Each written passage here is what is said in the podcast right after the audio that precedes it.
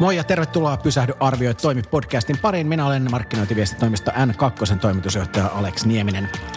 Ja pyrin aina joka viikko saamaan tähän podcastiin vieraaksi kiinnostavia ihmisiä liike-elämästä ja akateemisesta maailmasta. Ja tarkoitus on auttaa koko markkinointitoimialaa ja markkinoijia selviytymään tästä inhottavasta koronaviruksen aiheuttamasta kriisistä ja antaa vähän työkaluja, miten, miten, miten nykytilasta ja tulevastakin voisi selvitä. Ja kuten viime viikolla kerroin, niin tähän missioon on tullut kumppaniksi myös Bauer Media, jonka Radio Play-alustalta löydät tämän podcastin monen muun paikan lisäksi.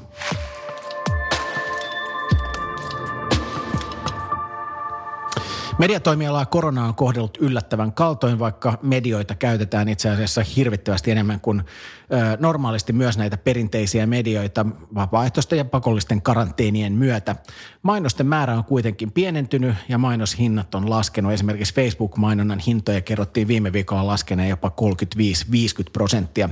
Tähän on tietysti luonnollisiakin syitä, kun esimerkiksi matkailu- ja ravintolatoimiala on ymmärrettävästi lopettanut mainostamisen koko, kokonaan – ja Suomessa oli joidenkin arvioiden mukaan kulutus laskenut lähes 70 prosenttia. Tosin sitten sain pankki lähteestä kuulla, että korttimaksujen määrä on vähentynyt vain 25 prosentilla, mutta tietysti neljänneksenkin vähennys on jo, jo valtava sitten tässä kaupassa. Mutta onhan sellaisiakin toimialoja, missä sitten liiketoiminta on kasvanut, kuten verkkokaupat ja kotiin tuotteita ja palveluita välittävillä yrityksillä. Mutta miten markkinointi on, tai miten tämä koronavirustilanne on sitten kohdellut mediatoimistoja? Tänään Pysähdy arvioi toimi podcastin vieraana mediatoimisto toinen PHDn luova johtaja Jani Halme.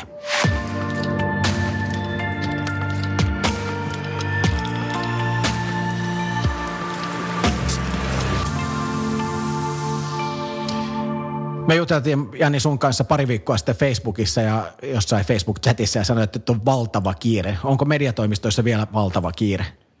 No kieltämättä tässä on nyt ollut ehkä suurempi hoppu kuin saatettiin alun perin kuvitellakaan. Ja on toki selvää, että se hoppu kohdistuu isossa taloissa, kuten me ollaan, niin vähän eri paikkaan, että välttämättä ulkomainosostajilla ei ole niin kova kiire kuin tuolla – tutkimuspuoli jamstereilla. Miten, miten ihan käytännössä, jos, jos mietitään, että, että mediatoimistot tekee tosiaan mediapuukkauksia mainostajille ja strategista suunnittelua ja sä oot luovana johtajana yhdessä Suomen suurimmista mediatoimistoista, miten, miten käytännössä, mitä työtä teillä nyt eniten, mitä, mitä teidän tutkimusihmiset esimerkiksi tekee? Niin kyllähän me ollaan tässä jopa markkinointitoimialalla sisällä se ensimmäinen taho, johon sitten tämän tyyppiset – leikkaukset osuu. Mutta tutkimuspuolella on tosissaan riittänyt hirvittävästi hommaa, kuten myös toki vaikkapa hakusanan mainonnan puolella. Mutta kyllähän tosi moni yritys on hämmästyttävässä tilanteessa, että jos katsotaan ihan tämmöistä kysyntää, kiinnostusdataa, hakuja ja muita, niin näkyy, että muutokset on yllättävän pieniä. Että ihmiset on, vai niin ostoaikeet on hyvin samantyyppisiä kuin ennen koronaa mutta toi kauppa ei käy samalla tavalla. Nythän tietysti tosi moni haluaa sitten tutkimuskeinoin ja sillä mainekkaalla datalouhinnalla selvittää yhä tarkemmin, että mihin kannattaisi panostaa ja kehen ja ennen kaikkea milloin. Ja tutkimuksia teetään tällä hetkellä ihan valtava määrä ja se on hyvä asia. Tota, maailmalla on puhuttu paljon siitä, että, että tota, tosiaan medioiden vieressä tai medioiden ääressä vietetään enemmän aikaa kuin on varmaan vietetty kymmeneen vuoteen. Ja esimerkiksi kännyköiden käyttö mediakulutuksessa on kasvanut 70-80 prosenttia riippuen vähän vähän kohderyhmästä ja samaan aikaan hinnat on laskenut, niin tähän tuntuu tavallaan, totta kai siis ihmiset on huolissaan omasta toimeentulosta ja niin edelleen, mutta että, että tämähän tuntuu periaatteessa niin kuin sellaiselta tilanteelta, missä nyt sellaisten toimijoiden, joiden bisnes kasvaa tai kehittyy tai edes sitä pystytään jollain tavalla tekemään, niin kannattaisi mainostaa varmaan enemmän. No kyllä mä samaa mieltä ja ehkä nyt tällä hetkellä jotenkin semmoista – suurinta rohkeutta ei ole kyllä se, että kuka jotenkin RUK-koulutuksella eniten me, me leikataan nyt jämäkästi ja ajetaan nyt homma alas, vaan että eh, nythän on jotenkin semmoinen mielestäni oikea hetki hypätä kelkkaa, jossa nämä päätökset tehdään nimenomaan Totta kai tämä on joku termi on tiedolla johtaminen, se on ärsyttävä termi, kun aina on johdettu tiedolla. Siitä asti, kun ensimmäisen Hollannissa laivat liikkuu, totta kai johdettu tiedolla, mutta tämä toki viitataan siihen, että tietoa on nykyään enemmän ja ja, ja datamäärät on valtavia, niin nyt tällä hetkellä vaikka skenaariomallinnus on aivan eri tasolla kuin se oli joitain vuosia sitten ihan jo hinnallakin. Niin kyllä tällä hetkellä kannattaa semmoisia teettää enemmän. Ja nythän on kyllä mainostehan markkinat, eli niin kuin viittasitkin, niin oikeastaan kaikkia mediaryhmiä kulutetaan tällä hetkellä enemmän. Ja nyt just no Selforten kanssa tutkittiin ihan näiden niin tehoa, näiden mainosvälineiden tehoa, niin jopa vaikka TV ja printti on huimassa, huimassa nousussa. Mutta toki se yksin ei riitä, vaan toki pitäähän olla myös kaupan käydä. Tota, sä mainitsit tässä jo, jo telkkarin ja, ja mua ainakin henkilökohtaisesti itseä vähän hämmentää, että printti on tässä nousu, nousukategoriassa. Ö, ulkomainonnasta on, on ollut myös kansainvälisesti puhetta, että, että, että siellä ymmärrettävästi, kun ihmiset aika paljon joutuu kotona viettämään aikaa, niin sieltä on sitten leikattu. Mitkä, jos sun pitäisi karkeasti sanoa, että ketkä on niin kuin tässä mediahommassa isoja voittajia ketkä isoja häviäjiä, niin ketkä ne on? No varmaan että ensi vaiheessa kyllä aika ilmiselviä on, mutta ehkä just semmoinen, että tavallaan suomalainen mediakäyttö on jotenkin muuttunut tässä rahtusen perinteisemmäksi. Eli lineaarinen TV, määrät on, katsojamäärät on noussut hirveästi. Erikoisvoittaja on myös suora mainonta, että siellä mitataan myös hämmästyttäviä tehokasvulisiä ja toki tietysti johtuu siitä, että kykimme kotona ja häviää. Että toki tietysti aika selviä, että ulkomainonta nyt tässä ainakin alkuun – ja sen tietysti vaikutushan on ilmiselvää, että vaikkapa ruokakauppojen ja apteekkien kävijämäärä on miinus 17 prosenttia laskenut parissa viikossa. Teillä liikkuu 30 prosenttia vähemmän autoja ja kevyessä liikenteessä 40 prosenttia vähemmän, niin totta kai ne näkyy siellä. Mutta mä oon hyvin, hyvin toiveikas nyt näiden sulkujen purkamisten suhteen ja se vähäinenkin tieto, mikä meillä on maista, jossa korona on – on jo ainakin ensimmäinen aalto on ohi, niin sehän on mukavaa se fiilis, kun turva-auto poistuu radalta ja että kyllä tällä hetkellä on aikamoinen patouma tuossa kysynnässä ja se kun purkautuu, niin kyllä sitten ulkomainellakin alkaa taas kulkea. Sä otit tämän Jyrki Sukulan lanseeraamaan tuota, niin, turva, tu, turva-auto-analogian tässä, joka on mun mielestä paras kuvaamaan itse asiassa tätä ny- nykytilannetta. Tuossa tuli jo jonkun verran puhuttua tästä korona-ajan markkinoinnista, mutta jos sun pitäisi antaa tällaiset päähuomiot vähän niin kuin yleiskatsauksena tai helikopterikuvasta, niin miltä suomalainen markkinointimarkkina tällä hetkellä näyttää?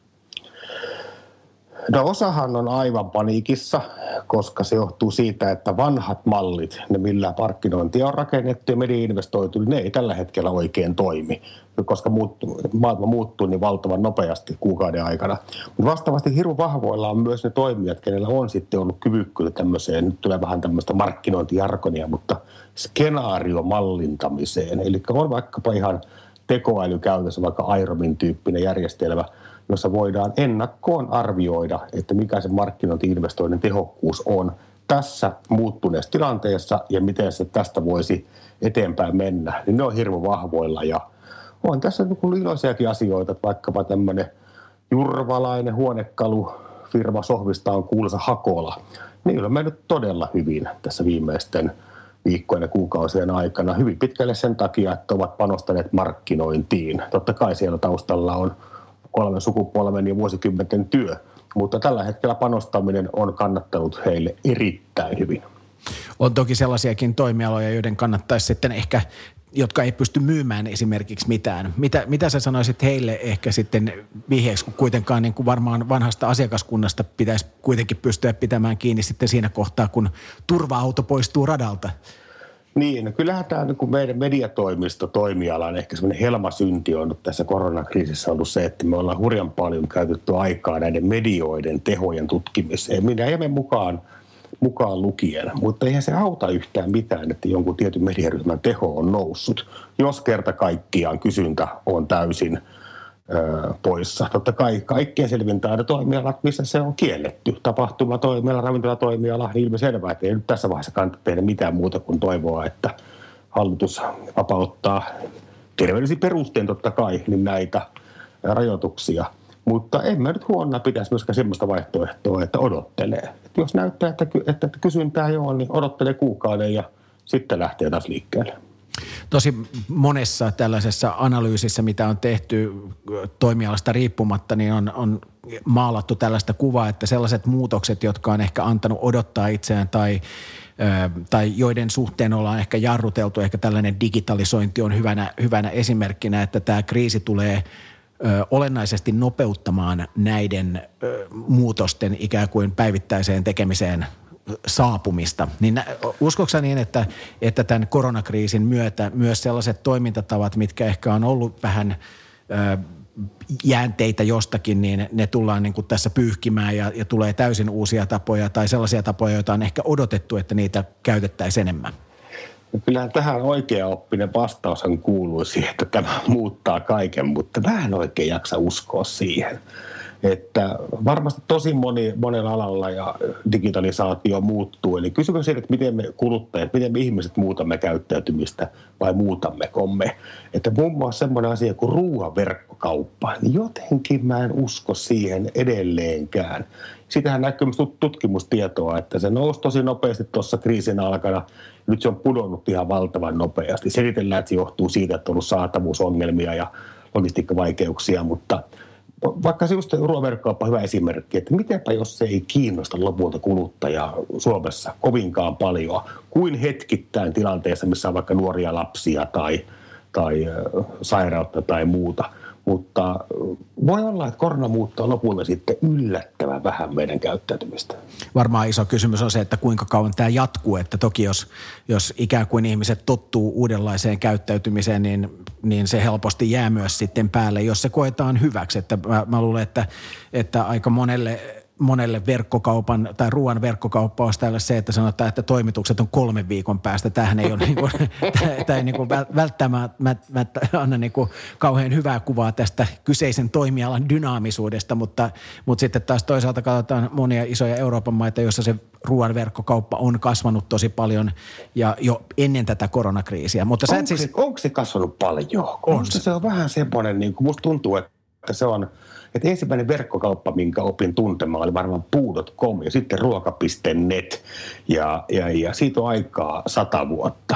Ja edelleenkä se ei oikein, oikein pelitä. Totta kai niin jotenkin mä Suomessa, mä en vilpittömästi jaksa uskoa siihen, että se verkkokauppa ruuassa oikein kovinkaan paljon nousisi. No jos sitten mietitään muutosta siihen vaikka ihan sun henkilökohtaiseen työhön, sä oot siellä toinen PHDllä luovana johtajana, niin tota, mit, mitä, miten sun työ on muuttunut? Ehkä onko työtavat muuttunut tai, tai onko työn sisältö muuttunut? Mihin nyt asiakkaat hakee apua sulta? No asiakkaat hakee apua totta kai samanlaisiin haasteisiin kuin ennenkin, mutta kyllä mä itse huomannut sen, että kyllä luova suunnittelutyö on jotenkin noiden webbikameroiden kautta niin ihan pirullisen vaikeaa. Että sitä puhutaan aika vähän ylipäätään alalla. Kaikki vakuuttaa, että juu, juu, täältä – täältä pesee ja linkoa ja luova idea tulee välineistä ympäristöstä huolimatta. Niin olen kokenut se ihan suunnattoman vaikeaksi sen, että miten voi ideoida vanhojen hyvien tuttujenkin kanssa webbikameran ja Slackien ja muiden yli, niin on se aika perseestä. Me, meillä on tota, voin tästä N2 puolelta sanoa sen verran, että, että meillä on etätyöstä luovassa, luovassa suunnittelussa ja luovassa työssä ylipäänsä on, on aika sellaisia kaksijakoisia kokemuksia, että, että työkalut sinänsä tuli äkkiä tutuksi, vaikka, vaikka meillä mentiin yön yli uusiin toimintatapoihin, mutta se mitä, mitä on kuulunut paljon, että työteho on paljon heikompi. Ja mä en tiedä, että onko tämä itse asiassa sama juttu, että, että onko se se fiilis ja, ja jonain päivänä laski, että olin kymmenen tuntia Zoomissa, niin, niin tota, mä luulen, että siinä virkeämpikin henkilö tota, niin, niin pikkusen ehkä, ehkä jossain kohtaa voi olla, että, että luovuuden, luovuuden taso jossain kohtaa laskee, mutta se, se on kuulunut monesta paikasta ja meiltä myös monesta eri meidän konsernin toimistosta, että, että työteho on laskenut, vaikka sinänsä ne, ne välineet toimii ja, ja niitä ollaan opittu käyttämään. Ja jotenkin tuntuu, että palavereita on mahdollisesti vielä enemmän. Että saattaa olla nimenomaan semmoisia kolme neljän tunnin putkia, sulla kahdeksan tunnin putkia, missä ei oikein kunnon taukoja eikä mitään. Ja ehkä se tuntuu jotenkin oman koneen äärelle kyhettäminen vielä niin erityisen ankealta, että nyt olisi kyllä parempi, että loppuista tulisi joku virtuaali reality, tote, toteutusta jotain muuta, mutta kyllähän tämä on ihan hanurista.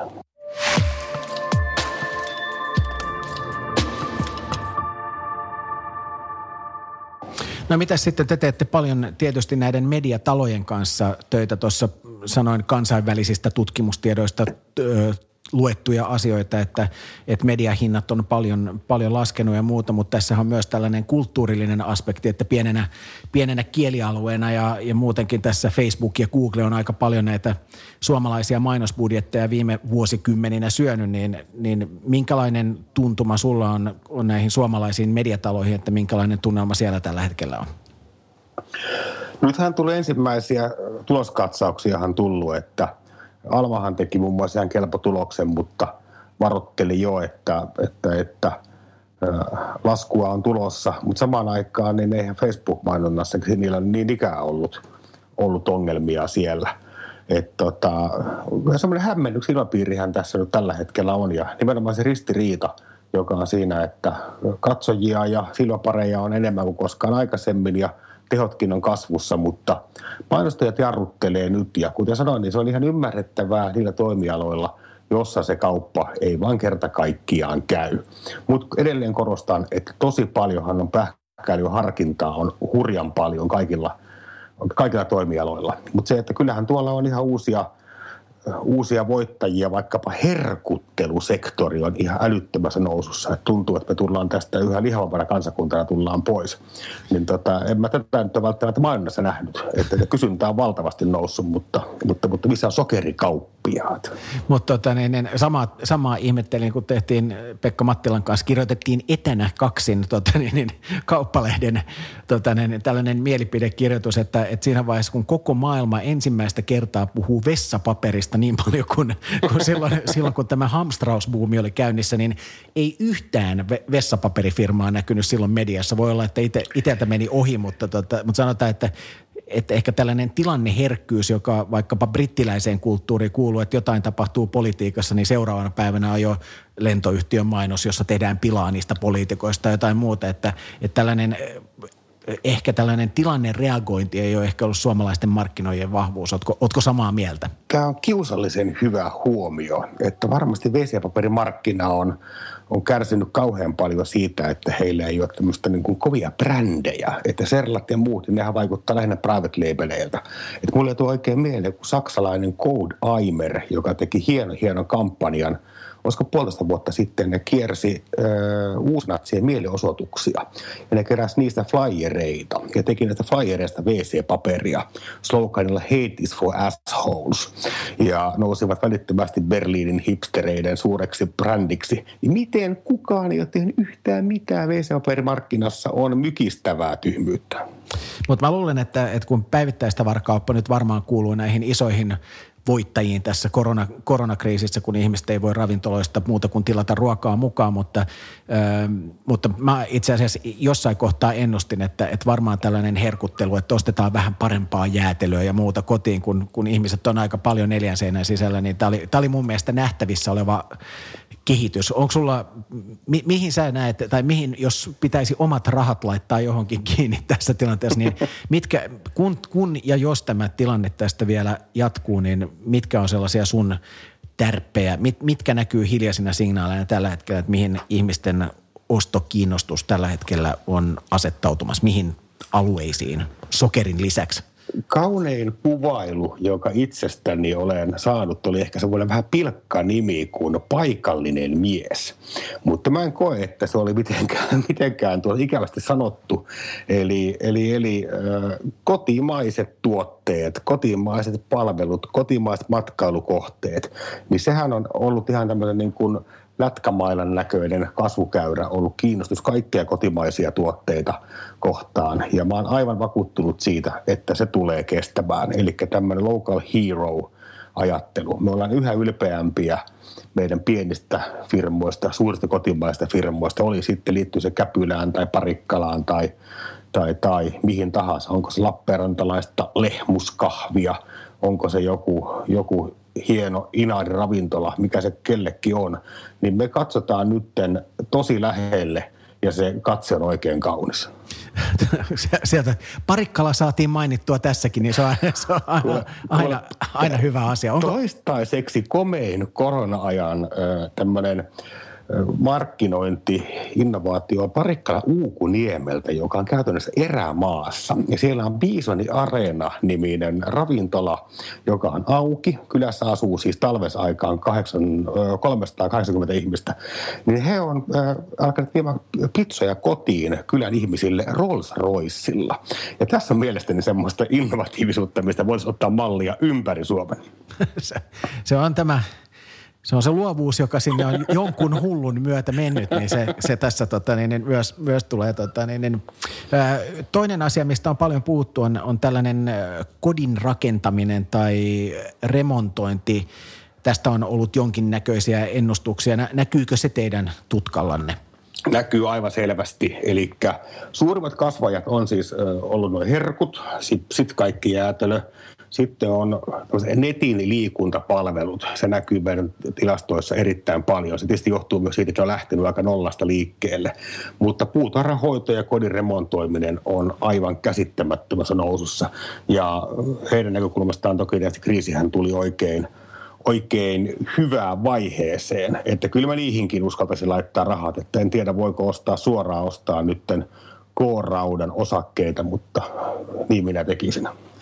Keskoa ainakin pystyy ostamaan, jos, jos haluaa. Mutta tota, niin, niin nopeasti tähän vielä, sä luovana johtajana voit ottaa kantaa myös näkemäsi markkinoinnin sisältöön. Ja, ja ulkomaillahan on aika paljon, ja on nähnyt jo Suomenkin medioissa tällaisia kansainvälisiä filmejä, joissa koronaan ja sen aiheuttamiin haasteisiin otetaan brändin nimissä kantaa.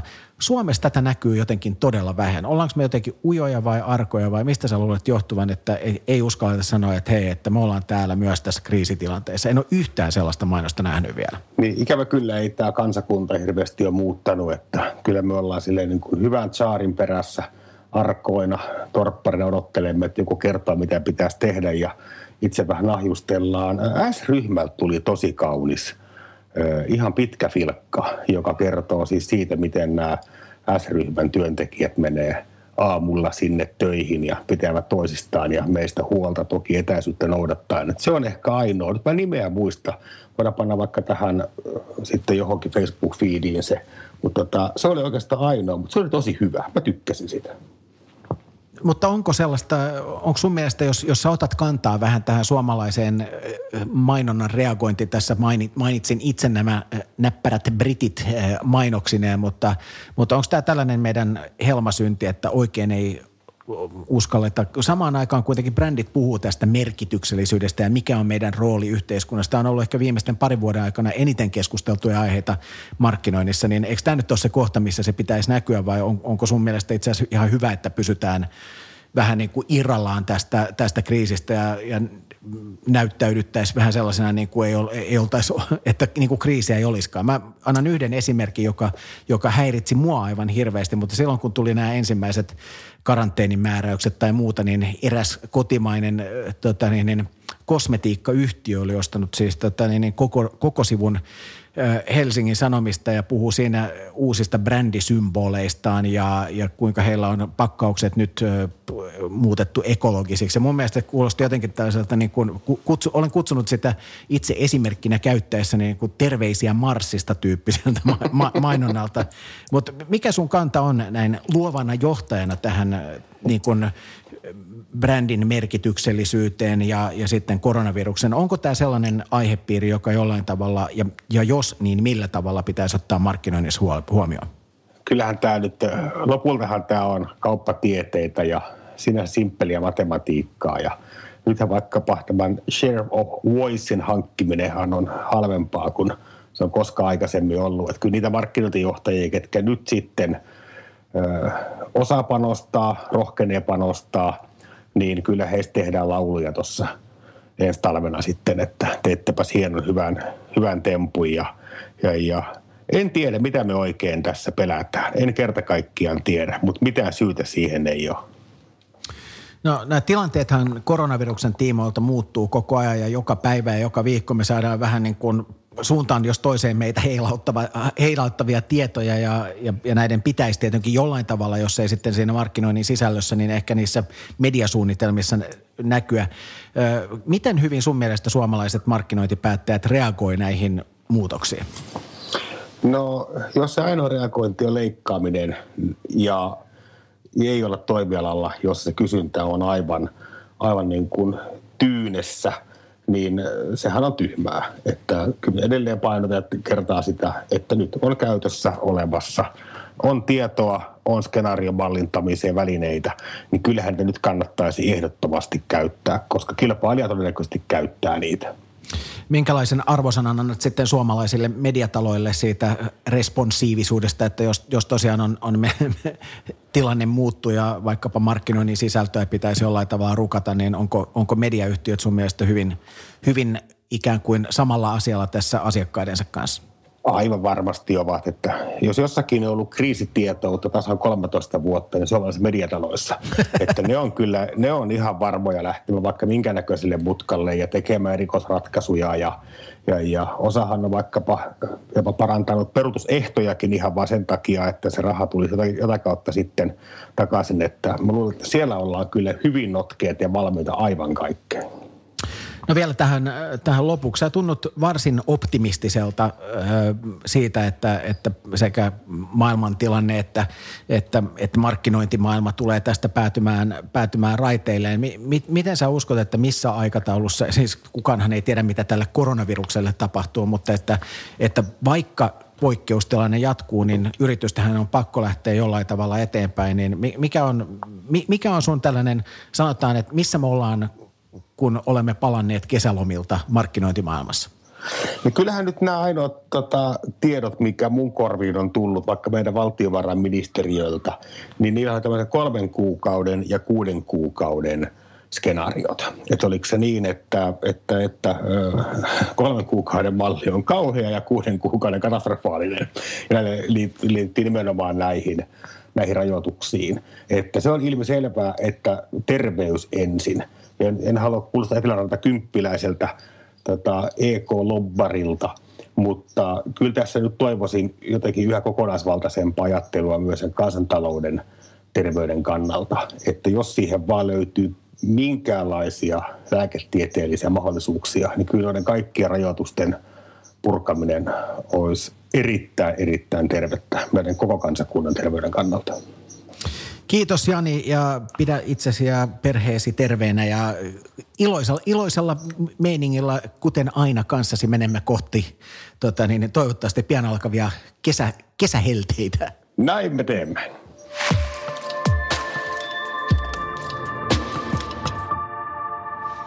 Näin siis vieraana tässä podcastissa oli toinen PHD-mediatoimiston luova johtaja Jani Halmen. Tämä Pysähdy arvioi toimi podcast on siis osa tällaista N2-hanketta, jossa pyritään tuomaan uutta ja virkistävää tietoa liittyen äh, siihen, mitä markkinoinnissa ja viestinnässä ja liikkeenjohdossa tapahtuu. Ja joka viikko pyritään siis tuomaan aina joku liike-elämän hahmo tästä kyseisestä aihepiiristä tai sitten mahdollisesti myös akateemisia ihmisiä. Ja tosiaan ensi viikolla vaikka vappu onkin, niin uutta Pysähdy auta arvioi toimi.